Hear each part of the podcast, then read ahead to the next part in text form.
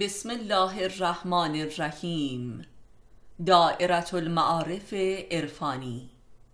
جلد اول مجموعه مقالات. معلف استاد علی اکبر خانجانی. فصل چهارم فلسفه بهداشت و درمان. خودشناسی طبی. صفحه 172 ایدز و آزادی. ایدز خود یک بیماری نیست بلکه نابود کننده سیستم دفاعی و ایمنی بدن انسان است. و لذا هر مرضی که در انسانی پدید آید به آسانی او را می‌کشد حتی یک آنفولانزای معمولی. رشد امراض عفونی و از کار افتادن ارگانهای حیاتی مثل کبد و کلیه و عروق و پیدایش انواع سرطانها در مبتلایان به ویروس ایدز هزاران بار بیشتر از سایرین است. ایدز ام الامراض است. ایدز به مسابه قیامت دانش پزشکی و کفر علمی است.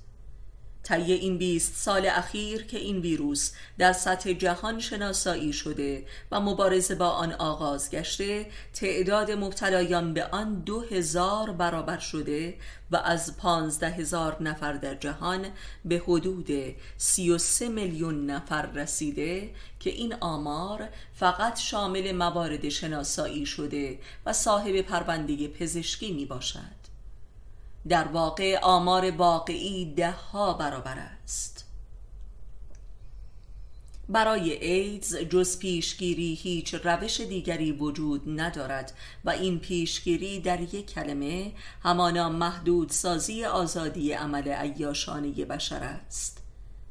و به قید و بند کشیدن نفس اماره و اراده به آزادی فاسقانه می باشد چرا که ایدز محصول آزادی در فسق و فجور می باشد هرچند که ویروس این بیماری یک ویروس آزمایشگاهی و محصول تحقیقات پزشکی در جریان سروم سازی ها برای مبارزه با مالاریا بوده است که این ویروس در یک جهش بیولوژیکی در آزمایشگاه پدید آمده است. و لذا این بیماری حاصل نهایی کل دانش پزشکی در طول تاریخ بوده است.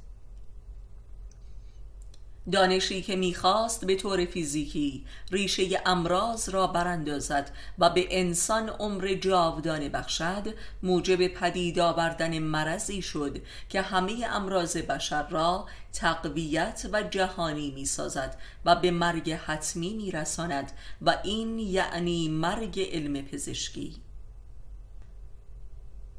علمی که جز عیش فزاینده و آزادی بیپایان نفس بشری و عمر ابدی برای بشر آرمانی دیگر نداشت. ایدز یعنی مرگ لیبرالیزم مرگ کفر.